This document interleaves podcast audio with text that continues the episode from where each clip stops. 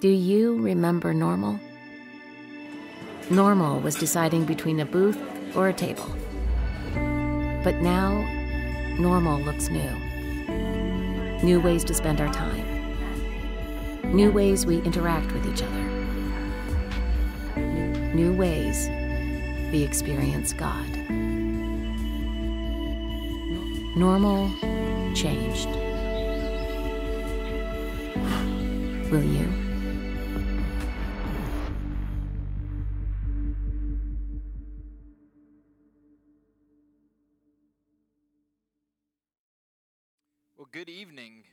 It's good to see all of you here tonight. It's good uh, to have everyone that's joining us through Instagram uh, with us tonight as well. Uh, tonight, we are starting a brand new series. We are finished with uh, the series that we just came out of, Unanswered, where we unpacked all the different questions people have about faith and God and religion.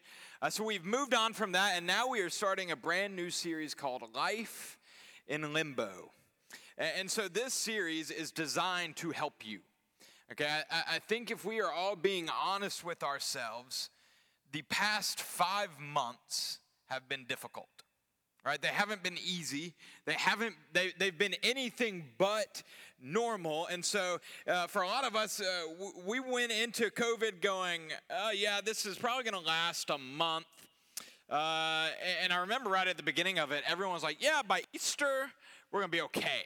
You know, like two weeks, slow the spread, we'll be good by Easter. And those two weeks passed, and Easter came, and we're like, oh, yeah, surely by June. I, I can remember being in Memphis, uh, and a couple of Elizabeth's friends were. Uh, getting married mid June, and, and they were starting to talk about postponing their wedding. And I remember her and her mom and myself, we were talking, and we we're like, why would they even consider moving their wedding back? Like, they're getting married in June. Like, this will all be over by June, surely. Like, good grief, how long could this go on?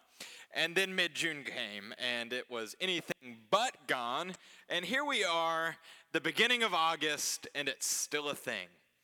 So, what do we do? How do we live in a time like this? In a time that is fueled by chaos, that is fueled by insecurity, that is fueled by confusion. And for a lot of people, COVID 19 has brought difficulties like uh, new unknowns, isolation, fear. And for a lot of people, it's brought sickness or even the pain of death. And COVID 19, I, I think we would all agree, has brought about, described in one word, change. And change makes us uncomfortable. Could we all agree on that? That change makes us uncomfortable. I don't know anyone that's gone through COVID 19 and gone, man, like this is really comfortable. I really enjoy living like this. I really enjoy for five months being shut in my home, not being able to go see all my friends. I have to wear this thing called a mask on my face all the time. I really enjoy this. I'm not uncomfortable at all. I, I don't know anyone, even the most introverted introvert, I would say, during this time has been uncomfortable. And, and when we lack certainty, right, we, we don't like change because we like certainty. And when we're living in uncertainty, we have these questions like so, what's next? What's next? Or, or, or, or what now? What do we do now? Normal's gone, so what do we do now? And we feel like we've lost this sense of hope. We feel like we have lost this sense of peace. Again, at the beginning uh, of COVID 19, a lot of us hoped that it would be over within a month or even two weeks. Now, I, I, I just hope it goes away at some point. You know, and so our, our hope and our peace in a lot of ways has diminished. And so recapturing, refinding peace, refinding hope when there's so much confusion, so much chaos, so much uncertainty around us can be extremely difficult. So, how do we do it? How do we find peace? How do we find hope right now? How do we live life in limbo? And so tonight, we're, we're going to open up this series by just talking about how do we cope with change? How do we deal with change? How do we find hope in the midst of hardship? Eh, when there's so much uncertainty, so much chaos, how do we find this hope? If you have your Bible with you, uh, I would encourage you to flip open to the Gospel of Luke. We're going to start in the Gospel of Luke tonight, and we're going to be hopping uh, scripture to scripture tonight. I'm going to throw a lot of scripture at you just to, to show you how we are going to find this hope in the midst of hardship. And I would really encourage you, if you're taking notes, take notes. Please take notes. It, this is, I believe, one of the most valuable teaching lessons that we will have, you know, in the next semester is this series because right now this applies to where you are at right now, where so many of you are at. So many students have said, man, I just, I, I don't know. I feel depressed. I feel anxious. And, and so if that's you, if, if, if you at all during COVID 19 have felt stressed, have felt this weight on your shoulders, or have felt like this has just been a difficult time, too much for you to bear, listen, take notes, because this is something that you can go back to time and time again. So we're on Luke chapter 23, verse 46. And just to give you an idea of what's happening here in the Gospel of Luke is Jesus has been arrested. Jesus has been tried before Pontius Pilate. He's been sentenced to death. He's been beaten and he's been hung on the cross. Right? And Jesus has been hanging on the cross now for quite some time and he's about to die. In Luke chapter 23, verse 46, is some powerful words that Jesus says. And so I want you to listen to these words. Luke 23, 46. Then Jesus shouted, Father, I entrust my spirit into your hands. I entrust my spirit into your hands. And with those words, he breathed his last. If we're going to find hope in the midst of hardship, here's the first thing that we have to do. And it's essential that this be the first thing that we do. We have to let go of control. You have to let go of control. And we see Jesus do this here. We see Jesus hanging on the cross, giving up control of his spirit to the Father. If we look in Luke chapter 22, we see another example of this. Luke chapter 22, verse 42.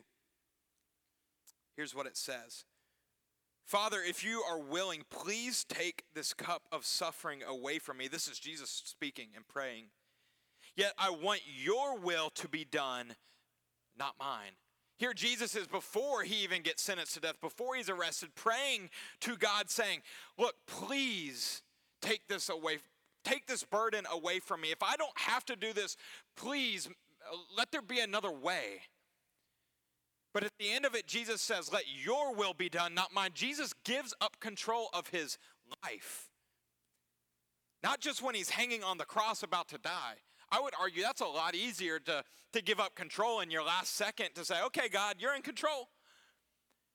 But Jesus, before the suffering begins, says, God, you're in control of my life. I trust you. I may not understand why this has to be the way, but I trust you. I give you control. In Philippians chapter 4, verses 6 through 7, we learn how we can receive peace. Put those verses up on the screen for us. Philippians chapter 4, verses 6 through 7. Here's what it says Don't worry about anything. Instead, pray about everything. Tell God what you need and thank Him for all He has done. Then you will experience God's peace which exceeds anything we can understand. His peace will guard your hearts and minds as you live in Christ Jesus. Philippians 4 tells us how we can receive peace, and it's by giving up control. You know, it, it, in order for us to move from a place of worrying about things, in order for us to move from a place of worrying about things to a place of praying for things, we have to trust God. I'm going to say it again, and they're going to put it up on the screen for you. To move from a place of worrying about things to a place of praying for things, we must trust God. You have to give up control. You have to give up control and give it back to God. Only then will you experience peace. But it's a very specific type of peace. It didn't just say you'll experience God's peace. No, it says you'll experience God's peace that exceeds, that passes all understanding. See, we like to cling to control. I would say that we are all control freaks. We are all control freaks. We like control because when we have control, there is a level of certainty that comes attached to it. We may not know all the end results of, of our actions or the things that we're going to do, but we at least have a general idea, a general sense of what is going to happen when we are in control of our lives. When I'm in control, I know what I'm going to do each day. I know what my plan may be for the, the week, the month, the year. But when I'm not in control, that level of certainty is gone, completely gone. When I give up control, if I, if I give control to someone else, I don't know what's going to happen. I don't know what's going to happen. You know that uh, just thinking about it right now like I love to drive and there's one reason I love to drive because I can control it. I can control it. I can control how fast we go. I can ensure that we're not going to get in an accident. And if if you ask Elizabeth, she's noticed this. If I sit in the passenger seat, I'm always holding this handle up here. like I'm hanging on for dear life, not because she's a bad driver, but because I don't know what to expect. It's uncertain. It's out of my control. But peace from God passes all understanding. It requires you to do this. It requires you to be content with not always knowing. The peace of God requires you to be content with not always knowing. It requires you to be content with trusting instead of controlling. The peace of God, if you want true peace, it requires you to be content with trusting instead of controlling. You know, I, I just think about my personal experiences in COVID 19. And it's been hard. It's been really hard for me. And, and I, I realize, I recognize the, the difficulties and the struggles that I've experienced through this are not near the difficulties and struggles a lot of people in our nation, in our city, in our world have experienced.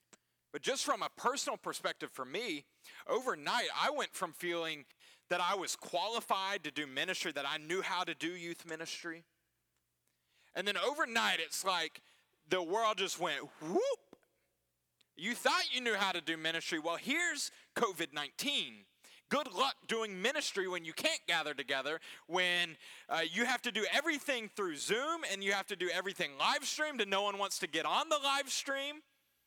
When no one has a routine, no one has a schedule, when you have to take out the quote unquote fun components, good luck. How are you going to do ministry now? How are you going to connect with students when you can't physically connect with them?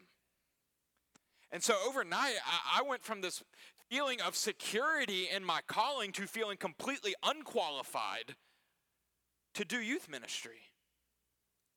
I lost my sense of security. It was very uncertain. It's still uncertain.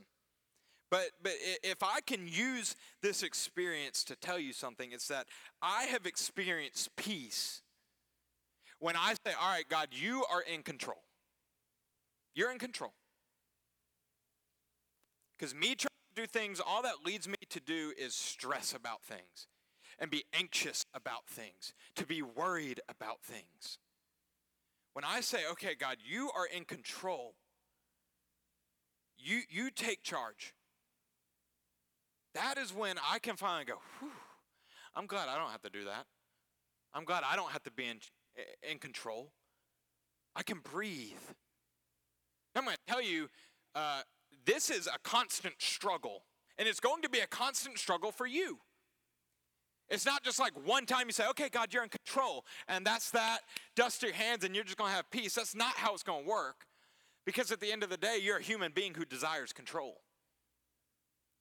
You're a human being who desires security and certainty. And so I, am here to tell you this is going to be a daily struggle for you sometimes, if not all the time. But if you will give up control, if you will be content with trusting instead of controlling, you will find the peace that you're looking for. But so many of us are looking for peace and we're not willing to take the first step to give up control. And we're sitting back going, God, why can't I find peace? I'm praying, God, I'm praying that you would give me peace. I'm praying that you'd give me your peace and your comfort and direction. Why aren't you answering my prayers? And it's because we are not willing to give, give up our control so that we can receive what God wants to give us. We are blocking God's answer to our prayers. The second point tonight, in regards to finding hope in the midst of hardship, is also found in Luke 23 46. And it's also found in John 15 1 through 2. So I, I Luke 23 46, we just read it, where Jesus said, Father, I entrust my spirit into your hands. In John chapter 15, verses 1 through 2, here's what Jesus says I am the true grapevine, and my Father is the gardener. He cuts off every branch of mine that doesn't produce fruit and he prunes the branches that do bear fruit so they will produce even more. This second aspect to finding hope in the midst of hardship is not probably what you would expect it to be. The second part is don't be afraid of destruction. Don't be afraid of destruction. Destruction for many of us is scary. But when we look at the Gospel of Luke as Jesus is hanging there on the cross, we see that he had to physically before new life could come. Jesus had to be physically destroyed before new life and the blessings of God could come forth. When we look at the Gospel of John, God, it, says that God prunes us so we can grow. And any branch that's not, anything that's not producing fruit, He cuts it completely off. The old has to be cut off so the new fruit can grow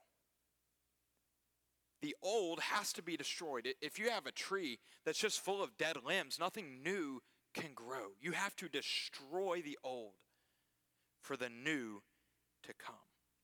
You know, change is, again, very uncomfortable because change requires us to leave behind something. It requires us to leave behind something in order to receive something new. And in a lot of cases, what we have to leave behind is something that we find security in. It's something that we like. And while we, we might like the, the idea of going to something new, of receiving new blessings, ultimately the thought of losing what we have scares us. It scares us. Now, I can remember going to college and, one of my biggest fears of going to college was not having any friends. Because all through high school, all through middle school, all through high school, I had built up this great friend group that I really enjoyed. I had all these friends at church, all these friends at school. And here I am going to college. And the majority of my friends didn't go with me, or, or we just didn't stay in touch. And so while I liked the idea of meeting new people, I didn't want to lose the security of what I had. And for us right now, in the middle of COVID 19, change means leaving behind security, something, a, a, a, past that we viewed as secure, that felt normal to us, in order to just leave something uncertain. Like that's all we're receiving, that's all we know we're receiving right now. We don't know what this new change looks like. We just know right now the change that we are experiencing will bring forth something uncertain. So we are trading the old, something we found security in, something that we liked, for something that we don't know. But we find hope in knowing that God works for the good of those who love Him. That even though we may not know, even though it may exceed our understanding, that God's promises are good. And we find hope when we trust Him. But I want you to realize something here, though. As we go through this message, I want you to realize the order of things is important. The order of, the, of what we're talking about is important. Because you will not be okay with destruction if you're not first willing to give up control you're going to have to give up control first before you are ever willing to let go of the old things. For you to give up the old, for you to give up the past and be okay with change, you have to be willing to give up control. But here's the catch you cannot experience new things if you won't let go of the old things. You cannot experience the future if you're still living in the past. You cannot experience the future if you're still living in the past. You cannot experience the new promises that God has for us if you're still clinging to the ones in the past. So it requires us to let go. Another aspect of destruction is this destruction leads to renewal. Destruction leads to renewal. They're going to put that on the screen, so if you're taking notes, you can copy that down. Destruction leads to renewal. I want to tell you a story about the nation of Israel. Okay? There's a, a, a, book in the Old Testament, one of the major prophets called Jeremiah. And Jeremiah oftentimes is called the lamenting prophet. A lot of people uh, in Jeremiah's time period thought he was just this big whiner. Thought he was just whining about things, thought he was being overly dramatic. But here's what essentially went on. Okay, so the nation of Israel was not following God. They thought they were this big bad country that they could just do whatever they wanted to do. They were kind of the king of the earth and they could just have their way. And they had forgotten who had brought them to where they were. See, the, the Old Testament, as we talked about last week, the Old Testament is the story, the history of God's relationship with the nation of Israel, how God brought them to the promised land, how God fulfills his promises to the nation of Israel. But here in the book of Jeremiah, the, the nation of Israel has forgotten who God is essentially. And so here comes Jeremiah, and God said, Hey, here's what's going to happen, Jeremiah. If the nation of Israel doesn't repent, they're going to be captured. They're going to be captured. And so Jeremiah goes to the king and he says, Look, dude, we got a problem on our hand. Uh, if we don't repent, uh, Babylon, King Nebuchadnezzar, they're going to come take us over. And we're going to become captives. And we're not going to really like our freedom being taken away. So, whatever we got to do, we need to repent. So, take a guess what the king says. You think he says, okay, yeah, repent, we don't want to get captured. You think that's what he says? No. The opposite. He goes, dude, we are the nation of Israel for crying out loud. What do you repent? If they're coming to capture us, we're going to fight because if God is for us, who can be against us? If God is for us, who can be against us? No weapon formed against me shall prosper. Right? So here they are. And to put it in perspective, we're going to pick on, hmm, we're going to pick on Rhode Island. Okay? You know how big Rhode Island is? Teeny tiny. Right? One of the smallest states, if not the smallest state in the United States. It would be like if the United States was getting ready to invade Rhode Island.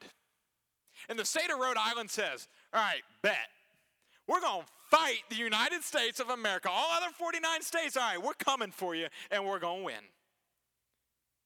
How ridiculous is that? Because that's essentially the comparison you have here between Babylon and the nation of Israel. It's completely ludicrous that Israel could defeat Babylon.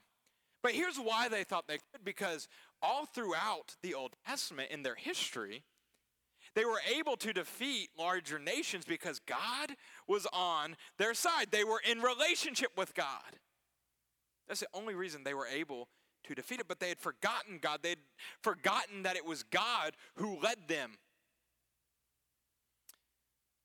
And so the, the king ends up dying, and a new king replaces him. And so Jeremiah goes to the, the new king and says, Look, dude, I'm telling you, we've got a huge problem on our hands. We've got to repent. Stop trying to build up the army to fight these guys. It's not going to work. And he doesn't listen. He goes, No, dude, we're, we're, Jeremiah, we're fighting. We're not going down. And so they end up trying to fight Babylon and they lose because they didn't repent. And it's only then, once that they have been destroyed, that they turn to God. That they turn to God and they repent. See, the destruction of the nation of Israel brought them to renewal. It brought them to a place of repentance where they could turn to God. And that's where in Jeremiah 29, verse 11, one of the most famous Bible verses that, that people know is For I know the plans I have for you, plans to prosper you, not to harm you, to give you a hope and a future. We read this as this happy, encouraging verse, which it is, but we read it out of context sometimes. Like God is telling this to the people, saying, Look, you've been captured, you are prisoners. Get comfortable. Like just before he tells him this, he says, Get comfortable because you ain't coming out of captivity anytime soon. But here's the silver lining. Here's the hope is even though you are captives right now, even though you have been utterly destroyed, I do have a good plan for you. I do have the, this promise of hope and a future for you. I won't leave you. And largely today, I, I think that this is where we are at. I think God has completely destroyed our sense of control through COVID 19. We have been, uh, our, our, sense of control has been completely destroyed. And I think it's, I, I think he's completely destroyed our sense of control to show us that we were never really in control to begin with that he was the only one who was ever really in control of things.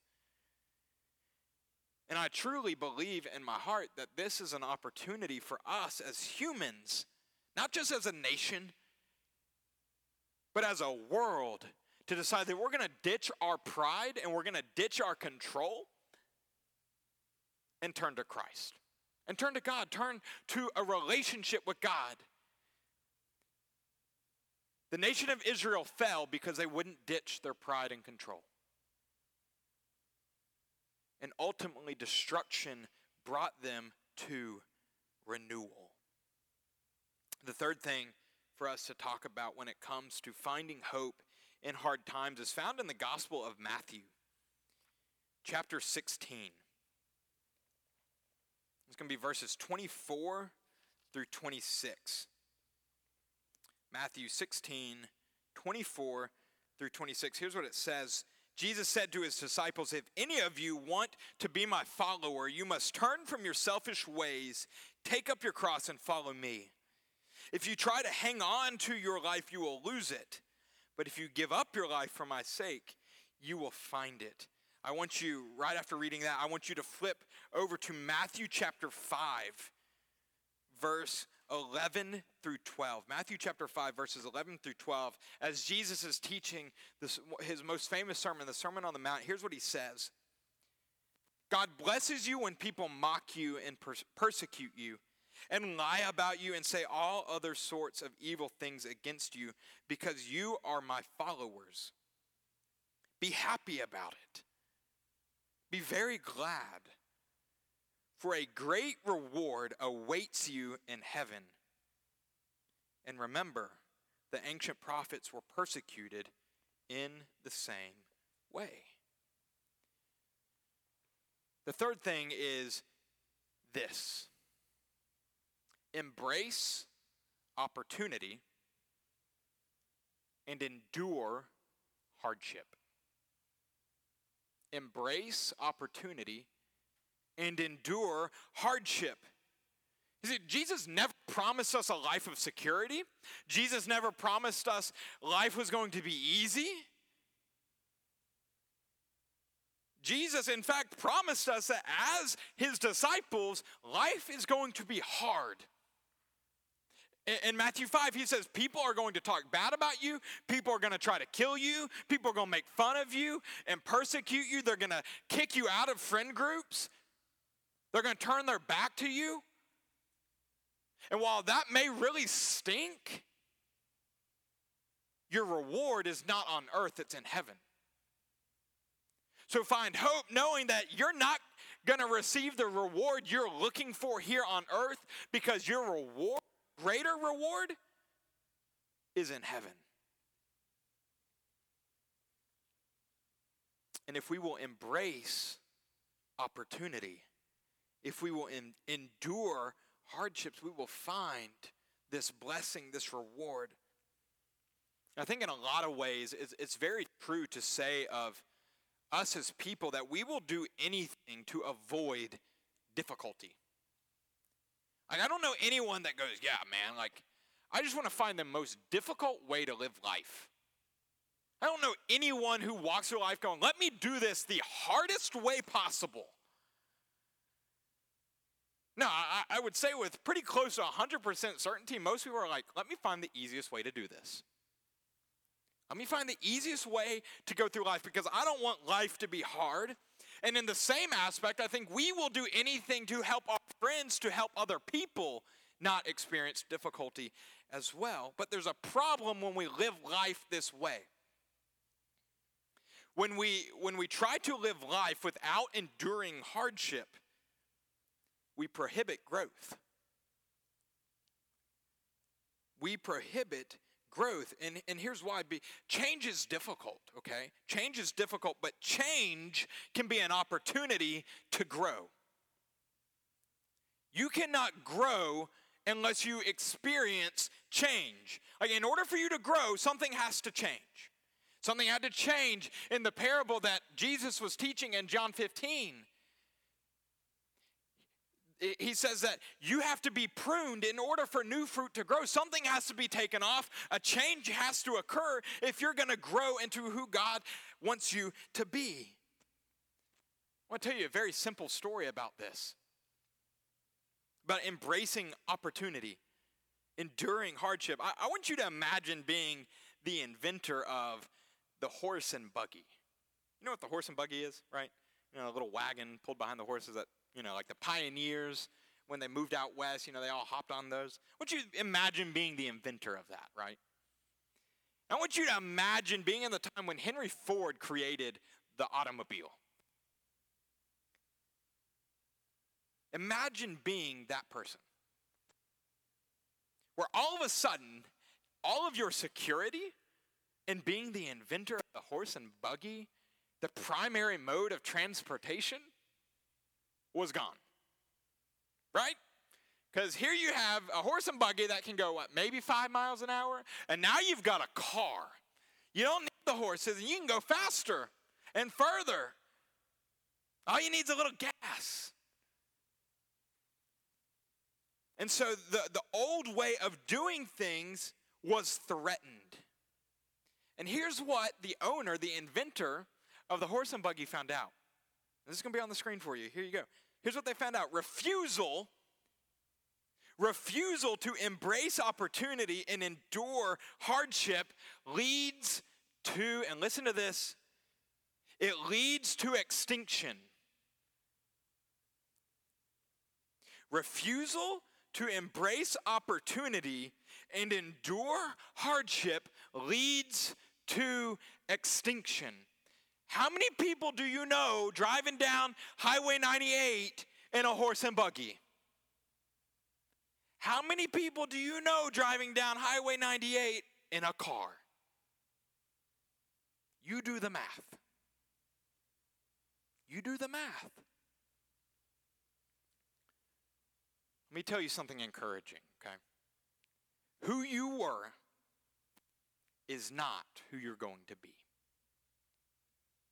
who you were is not who you are going to be. Let me say it again. Who you were is not who you are going to be. God is molding you. God is molding you. But in order for you to go and be transformed into who God is making you, you have to be willing to experience change, which, which inc- requires you to embrace opportunity. You have to be able to look at change and go, This is an opportunity for me to grow. And you have to be willing to endure hardship. It's not going to be easy. But this is where we find hope. We find hope knowing that God is working on us and in us. Even in the, in the midst of COVID 19, we, we find hope knowing that God is working on us.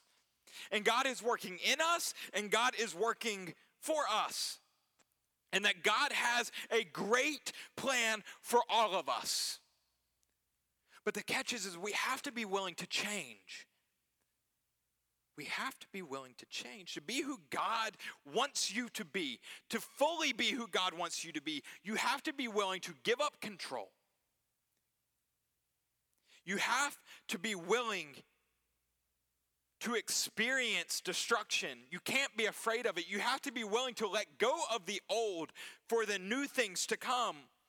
And you have to be willing to embrace opportunity and endure hardship. Remember, the order is important. The order is important. Because if you're not willing to give up control, you won't let go of the old. And if you won't let go of the old, you will not embrace opportunity and be willing to endure hardship. As we close tonight, I want to read you a story about a Chinese farmer. And it's going to be up on the screen for you so you can follow along. Just read and listen along with me. Here's what it says a long time ago, there was an old Chinese farmer who had a horse who plowed his fields for many years. One day, the horse ran away. Friends of the farmer appeared and exclaimed, We are so sorry for your bad luck. Good luck, bad luck, who is to say, the, said the old farmer. Not long thereafter, the horse appeared, bringing with him a herd of wild horses. The farmer's friends appeared again and said, What good luck you have to have all these horses now. Good luck, bad luck. Who's to say, said the old farmer. A few days later, the farmer's son was taming one of the horses and fell, breaking his leg. The farmer's friends sought to console him. We are so sorry for your bad luck. Good luck? Bad luck? Who is to say? said the old farmer. Sometime later, a group of soldiers appeared in the village, gathering all the young men to serve with them. They saw the farmer's son with a broken leg and passed him by. How lucky you are, said the farmer's friends. Good luck, bad luck. Who is to say? said the old farmer. You may not always understand why things happen. This is a, a, a, Chinese story that they've been telling for hundreds and hundreds of years. And the point is, is you may not always understand why things happen the way they do. You may not always understand what God's plan is. In all likelihood, we will never understand the whole picture of God's plan. But we can find hope, we can find peace when we trust that God is good. And that while even, even though we don't understand, God is a good God who is looking out for us. And we can find hope and peace when God is in control. Let's pray. Father, we thank you for this night. We thank you for the opportunity to gather together. Lord, right now, uh, if we're just being honest, it's been a hard five months. It's been a hard five months. We miss people. We miss interaction. We miss the way things were. It's been hard. It's been challenging. It's been difficult. Lord, we confess that we do not like change very much. And we like being comfortable. But Lord, I pray that you would help us, that you would challenge us to see the bigger picture. I pray that you would help us to let go of our control so that we can step forward into the new things that you are calling us to and calling us for. Lord, help us, even no matter how much we may be attached to the way things were. Lord, I pray that you would help us process what is going on and come to a place of peace and hope where we can let go of the old and embrace the opportunity for growth that you have placed before us. And so, Lord, I pray for these students. Any student, any person, Lord, that's feeling anxious or depressed or, or tired from everything that's been going on, Lord, I pray that you would just comfort them and give them this peace. Help them come to this place where they can find your hope and your peace. Lord, show them your presence. Show them that you've never, even in the midst of COVID 19, you've never left their side. So, Lord, I pray that all of these students would come to know the love that you have for them. Lord, I pray that they wouldn't give up hope, but they would seek your hope and seek your peace. Lord, we pray tonight as we unpack this message in groups, Lord, that you would just bless our time and help us to come to a greater understanding of this. Lord, we love you and we thank you for all of the blessings that you give us each and every day. It's in your name we pray. Amen. Hey everyone, this is Nathan Sell, the youth pastor at Destin United Methodist Church. I want to thank you for taking the time to listen to this podcast. My prayer is that the Lord would use this podcast as an opportunity to speak life into you.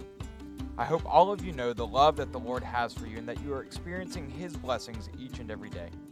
God bless you, and thank you for listening.